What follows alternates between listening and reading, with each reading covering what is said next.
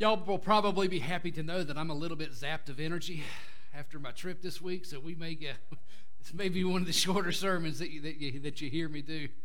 Um, but I want to um, continue a little bit through Romans 12, and I want to focus just on, on three verses, three verses that all happen to be out of order, um, particularly Romans 12 3, Romans 12 10, and Romans 12 16. Now, y'all don't think just because I'm skipping around with some verses that I'm trying to uh, um, not talk about certain scriptures um, or to avoid anything. But the fact of the matter is, these three scriptures, even though I'm coming to you, coming with them out of order, they focus on a common theme. They focus on a common topic. And I think you'll see exactly what I'm talking about as soon as we read these. Because y'all can go ahead and throw those up, please, Alex. Thank you. So Romans 3 reads this For by the grace given to me, I say to every one of you, do not think of yourself more highly than you ought, but rather think of yourself with sober judgment, in accordance with the faith that God has distributed to each of you. That's Romans 12 3. Romans 12 10 reads, Be devoted to one, one another in love, honor one another above yourselves. And then lastly, Romans 12, verse 16. Live in harmony with one another do not be proud, but be willing to associate with people of low position. Do not be conceited. It's the word of God for the people of God. Certainly, we can see that there's a common theme in all three of those scriptures. Certainly, humility is one of them. Humility, humility, humility. Also, how we view other people. I would add that. How we value other people, how we value ourselves, even.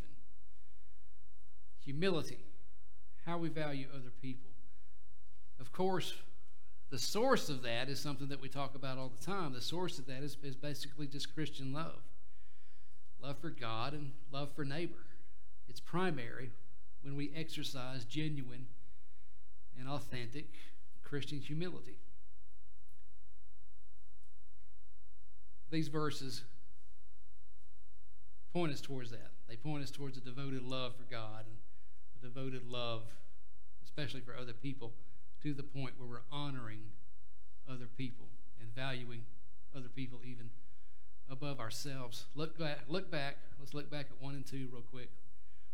Uh, Romans 12, 1 and 2 talks about being not conformed to the patterns of this world, but being transformed by the renewing of our mind. Romans 12, 1 talks about living sacrificial lives. I want y'all to get this. Uh, the reason I keep repeating verse 12, 1 and 12, 2 these last few weeks is because I've told you these really serve as the foundation for much of what is said in Romans chapter 12, the majority of Romans chapter 12. They serve as the base, living sacrificial lives and not being conformed to the patterns of the world. Okay?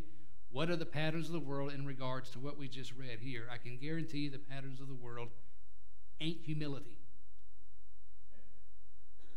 And I guarantee you it ain't valuing other people ahead of ourselves.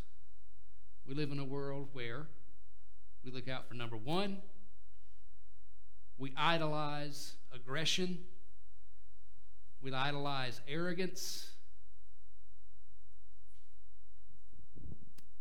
we idolize rugged individuality. Me. We idolize ourselves. That's the patterns of the world that Paul warns us not to conform to. And in these verses, he's talking about, again, valuing other people and exercising the Christian value, the Christian virtue of authentic humility. How do we value ourselves? How do we value other people? Particularly in our culture. This is honest time. We value one another by our social status, by our bank accounts, by our social organizations or our social groups, by the things that we own,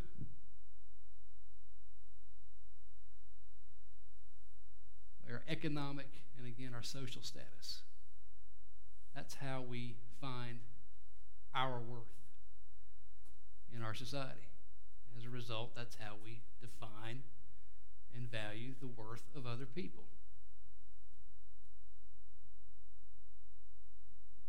Am I right about that? Y'all tell me. Okay. I don't want to get I don't want to get off course here. I want to tell y'all something that's wrong. I'd say I'm about 80, 90% right on that, Daryl. As Christians, this should not be. Unfortunately, as Christians, that world, those patterns of the world seep into the church. And we wind up looking not a whole lot different from the rest of the world in the way that we value ourselves, in the way that we value other people, in the way that we exercise this humility that Christ talks about, by the way, but also that Paul is talking about here in these verses. Where does our value come from? As a Christians, let's get here's here's the opposite. Here's here's here's the way it should be. As Christians, our value comes from the fact that we are grounded in the person of Jesus Christ. Period. That's where our value comes from. It doesn't come from me. It doesn't come from my ego. It doesn't come from any, anything, anything remotely close to me. It's all about Christ. It's all about our faith in Jesus Christ. It's about your faith in Jesus Christ. Where do I place my value in you guys? Simply because you are brothers and sisters in Jesus Christ. I don't care how much money you make. I don't care how much money you got in your bank account. I don't care who you hang out with. I don't care if you're black, white, Latino, Asian, whatever. I don't care if you come from the right side of the tracks, the wrong side of the tracks. Your brother, sister in Christ. I can't begin to tell you how many examples Christ gives us when it comes to these ideas and these ideals that we are one church, one church made of many nations, many different people. That's where your value comes from. That's where my value comes from. Solely in Christ, we are all on equal footing. We find value in non Christians, by the way, simply because they are people created in the image of God. In his Christian history, Christian tradition, we call that, there's a Latin word for that. It's called the Imago Dei, image of God. you hear that a lot, a lot in the Catholic Church. It's one that we should all embrace, to tell you the truth and it comes from Genesis. We know that we are all created to some degree in the image of God, not through our physical appearance necessarily, but God all endowed us with certain things that separate us, even from the angels. They certainly separate us from the animal world. The ability to think, the ability to reason, the ability to love. These are all attributes of God. So we are all created to some degree in that image. So when it comes to non Christians, Certainly, we honor them, we love them, we value them based on that and that alone. Remember, we're not called to dislike or hate anybody. talked about that last week and the week before, I believe it was. It's bigger than just genuine humility, valuing other people, is bigger than just, you know, putting on a smile. It's bigger than just saying a kind word, even though these things are important. It's different than acting nice. It's different than just, you know, maybe not hurting people's feelings. Those are all good manners. Those are all wonderful things, and those are all certainly things that we should embrace, but we're called to go beyond that. We've, the Christian church has done a wonderful job at making a lot of nice people. We've not done been so hot at making Christians. Let's just be honest about that as well. It's pretty easy to be polite in most circumstances It's pretty easy to be nice in most circumstances to a degree. But that's just good manners. Good manners are good, and we should certainly embrace those. But we're called to go beyond that. We're called to value everybody created in the image of God, the meekest of the meek, the lowest, the lowliest of the lowly, as one of our scriptures said here. We can fake niceness to a certain degree, but God calls us to authentic, real love, real humility for our brothers and sisters, real humility, real authentic love for people who are outside the church. The genuine love on the inside, not just on the outside, not just to fake it. God didn't call us to fake it.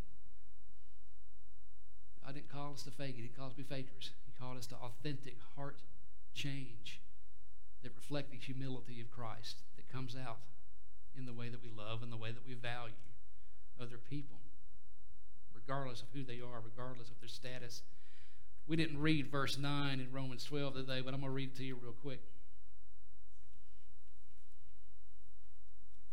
Paul writes this He says, Love must be sincere, hate what is evil, and cling to what is good. If you happen to have a New Living uh, Translation, an NLT, what you're going to read in that one is that Paul says, Don't just pretend to love people, really love them. It's so common for us to be fakers. And I'm not saying that we just go out and start intentionally being mean to folks that we, you know, we feel like being mean. I'm calling us not to be fakers and pretenders. Christ calls us not to be fakers and pretenders. Again, through that authentic heart change that He offers, that He can give. You know, our outward actions should truly be indicative of what's really on the inside of us. That's why Jesus always criticized these religious leaders, by the way. Y'all remember all that? Y'all remember all the criticisms Christ constantly had in the Gospels for all these religious leaders? It's not because he necessarily disagreed with the things that they believed in, it was because their insides didn't match their outsides. And Jesus knew their hearts. They might have been doing all the right things, but inside they were wretched. That's not Christ, and that's not God. That's the difference. They knew the Spirit, they knew the letter of the law, but they had not embraced the Spirit of the law, which, as we know, is love. That's why we talked about for weeks love God with all your heart, soul, mind, your strength. Love your neighbor as yourself. That's the spirit of the law. You can do all the right things for all the wrong reasons in the world of Christ, in the world of the kingdom of God, the world of Jesus, humility and sacrifice rule. Again, we don't honor, we honor other people above ourselves for no other reason than the fact that they are brothers and sisters and or because they were created in the image of God. Every life matters for no other reason than we are all created in the image of God, and that is our starting point. That is where we value people. That is where true humility comes, comes from. I'm not any better than you are, not any less than you are necessarily either. But we're all on equal footing. I noticed in one of our one of our um, slides earlier that uh, we had put up there a quote from C.S. Lewis that says humility is not thinking less of yourself; it's thinking of yourself less. Actually, C.S. Lewis did not write that. That's attributed to C.S. Lewis a lot of times for some reason because C.S. Lewis has written on humility. Uh, Rick Warren actually wrote this in 2002 in a book that I've talked to you guys about already, Purpose Driven Life. Unfortunately, the internet gets it wrong a lot of times, but it nonetheless, this is a very true statement. I'm not asking us to think, I'm not asking you, I'm not asking me. God certainly isn't asking us to think of ourselves, think less of ourselves.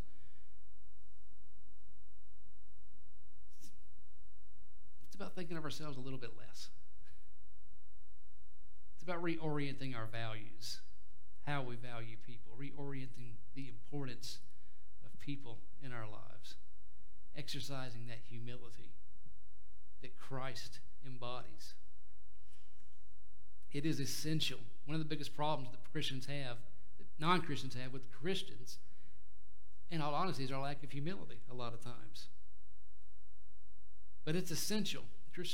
Humility is essential to our Christian witness. Absolutely essential. Jesus is our standard bearer for that.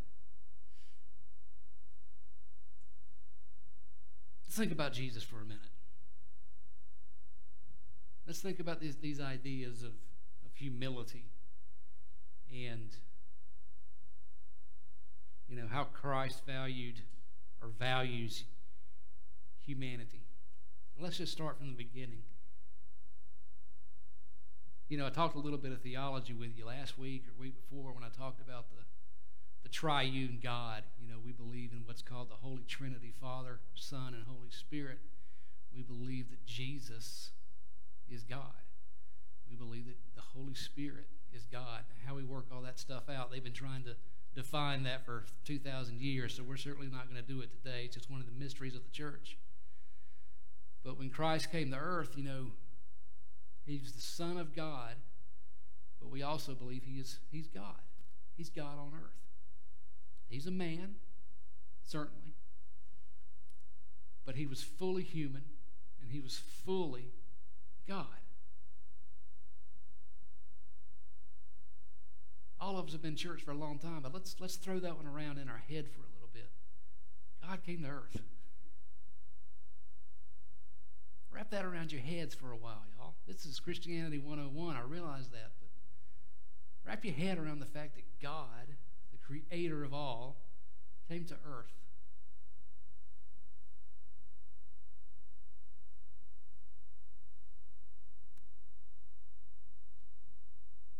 How did God choose to come to earth? Baby, Kevin, you got it. You know, he could have come in any form that he wanted to. He's God, for goodness sakes. He could have come in any form. He could have come as that great political leader that the Hebrew people wanted. He could have come as that great warrior that they wanted, great military leader that they were hoping for that was going to overthrow the Roman Empire. He didn't do that.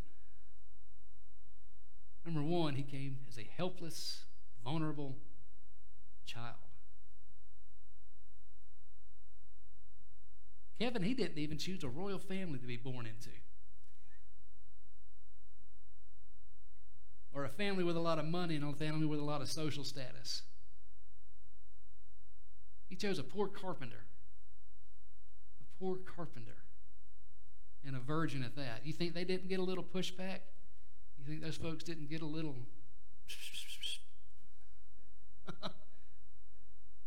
it chose a poor family to be born into, the creator of God. Daryl, can you come on up for a second? And that's the life that he lived for 30 years. That's well, it's the life he lived till his death, really. but that's the life that our Creator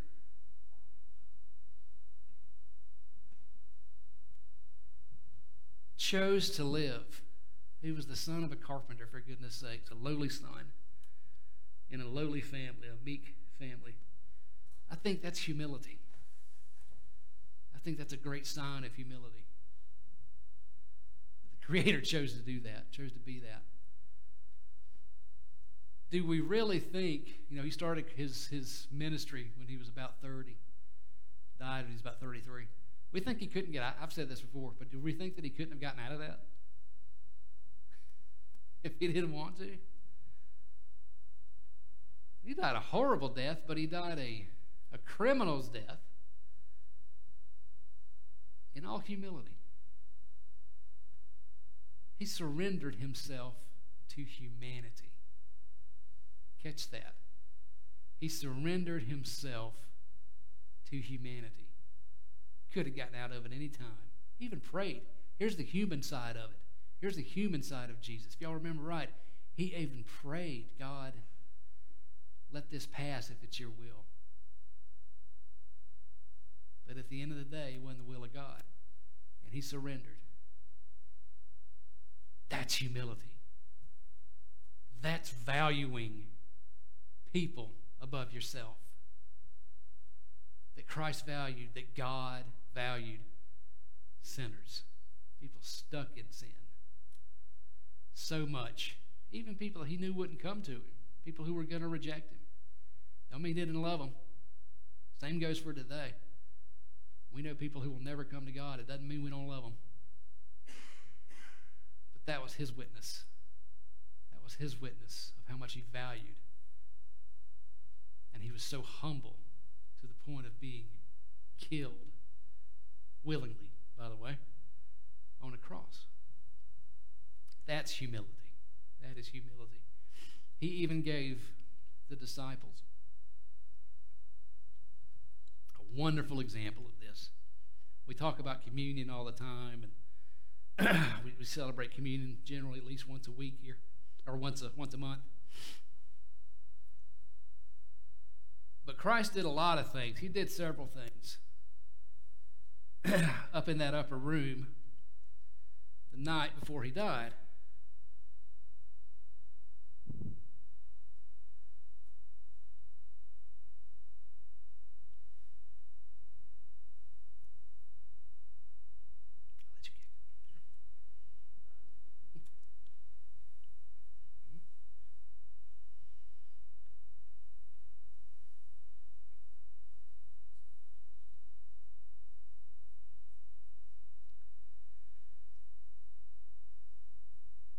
Know that they broke bread together the night before Christ died, him and the disciples.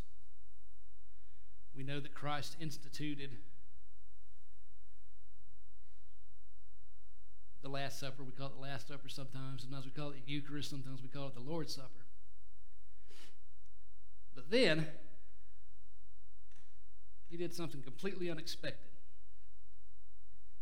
something crazy, something that showed awesome sense of humility, an awesome sense of the way that he valued not just his disciples, but people, humanity in general. You know,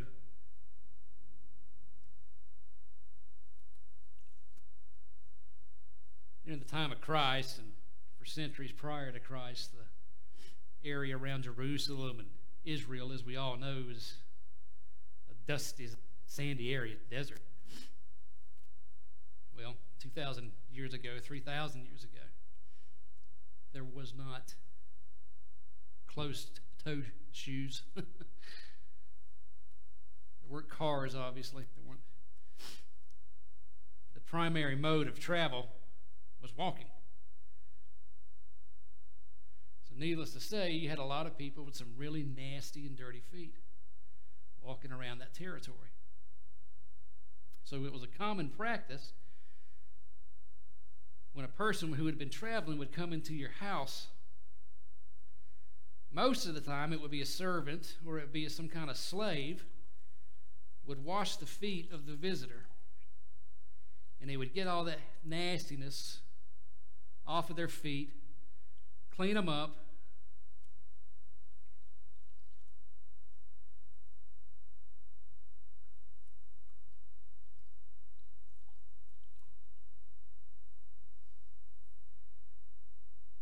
nice feet, clean, free of all that dust, dirt, and miles and miles of accumulation. So, in that upper room, on the night before Christ was killed, call it what it was, before he was murdered, Jesus took off his outer garments, wrapped a towel around his waist, and he started washing the feet of his disciples.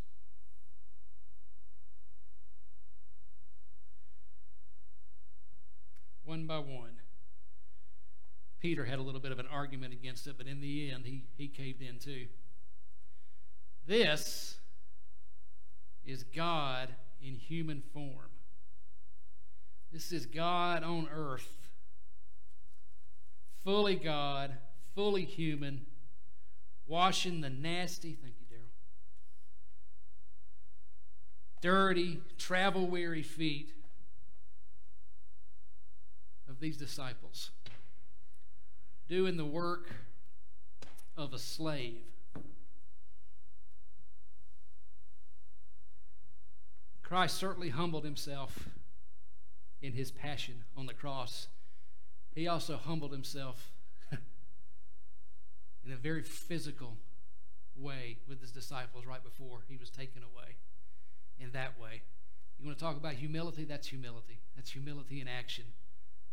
That's valuing other people above yourself. And I'm going to point out one more thing. There were 12 disciples in that room that night. Guess who one of those disciples was? Judas. Christ knew what was coming. He knew Judas was going to betray him, and he washed his feet. He loved him anyway. This is our call, too, church. It's to abandon these worldly ways, is to abandon these, to not be conformed to the ways of the world that tell me I'm first that scream of rugged individuality, that embrace the ideas of hostility, aggression, arrogance, me above everybody else, ego, those types of things. called the humble service. Humble service, placing one another above ourselves. So the question really is this I mean, is, is, this, is not only, first of all, is this something that we want to do? Is it something that we want to do? Because this is one of those hard teachings, too. It's easy to talk about, it's easy to, to point fingers and talk about, you know, don't do drugs, don't, don't drink alcohol, don't go, don't go killing anybody, don't go robbing anybody. It's a whole different ballgame. We start talking about exercising true, genuine humility. Again, this is one of those hard to swallow teachings. And we ask ourselves, is it something that we truly, truly want to do? Can we give up our pride? Can we give up our prejudices? Can we give up our resentments? Can we give up our bitterness?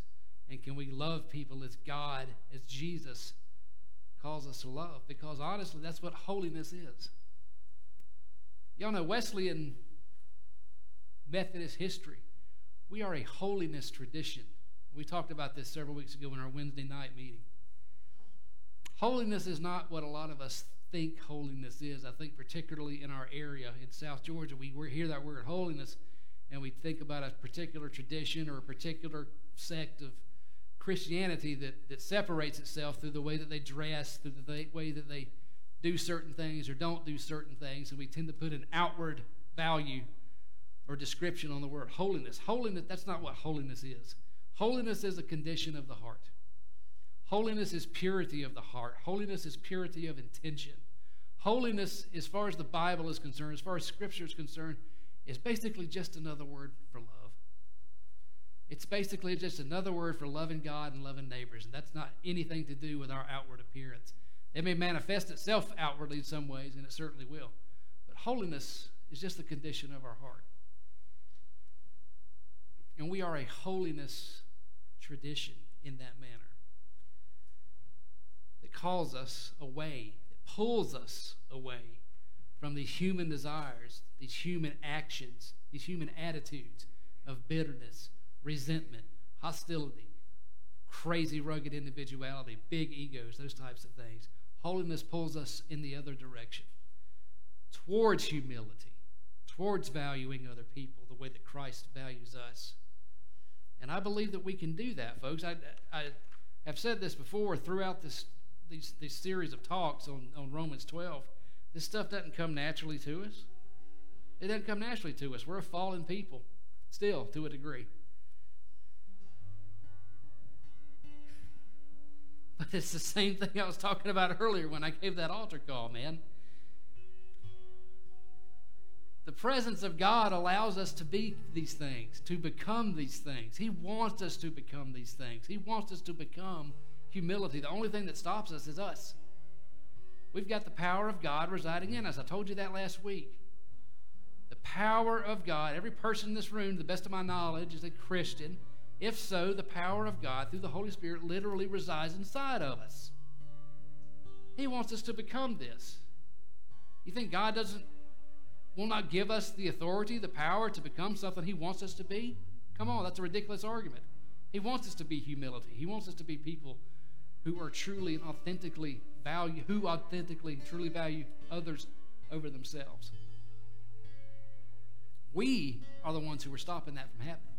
We have choice. Our tradition believes we have choice. But we got the power to be that all day long. It's just a matter of submitting to it.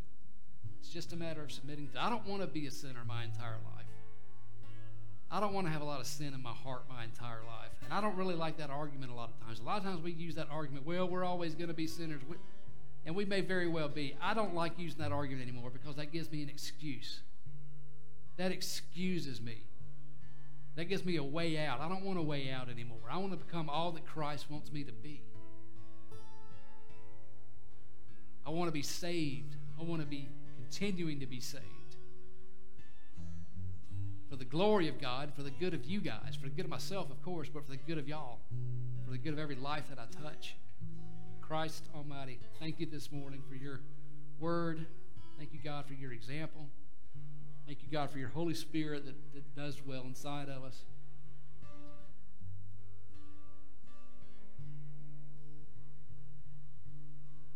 God, my prayer for myself is that I, that I will embrace what I preach, that I'll be able to submit to your strength, your power, and to your authority, that I'll be able to submit to your calling, that I might be an example for the kingdom of God, an example for this church. For my church, for our church, I would pray the same thing. I would give you hope that you, I would hope and I would pray that you would give us all attitudes of humble submission. A lot of times we know what you want us to become. We just want to do. We just don't want to be that. Some of this stuff is really easy. Some of it is very, very difficult for us, and we just don't want to give it up. I would pray. I would pray for Bemis United Methodist that you would give us hearts that seek to be obedient and submissive in all that you want, all that reveals the kingdom of God, all that subverts the ways of this world, so that your kingdom can be known on earth, that your kingdom can be viewed on earth. All this I pray in the precious names of the Father and of the Son and of the Holy Spirit. Amen.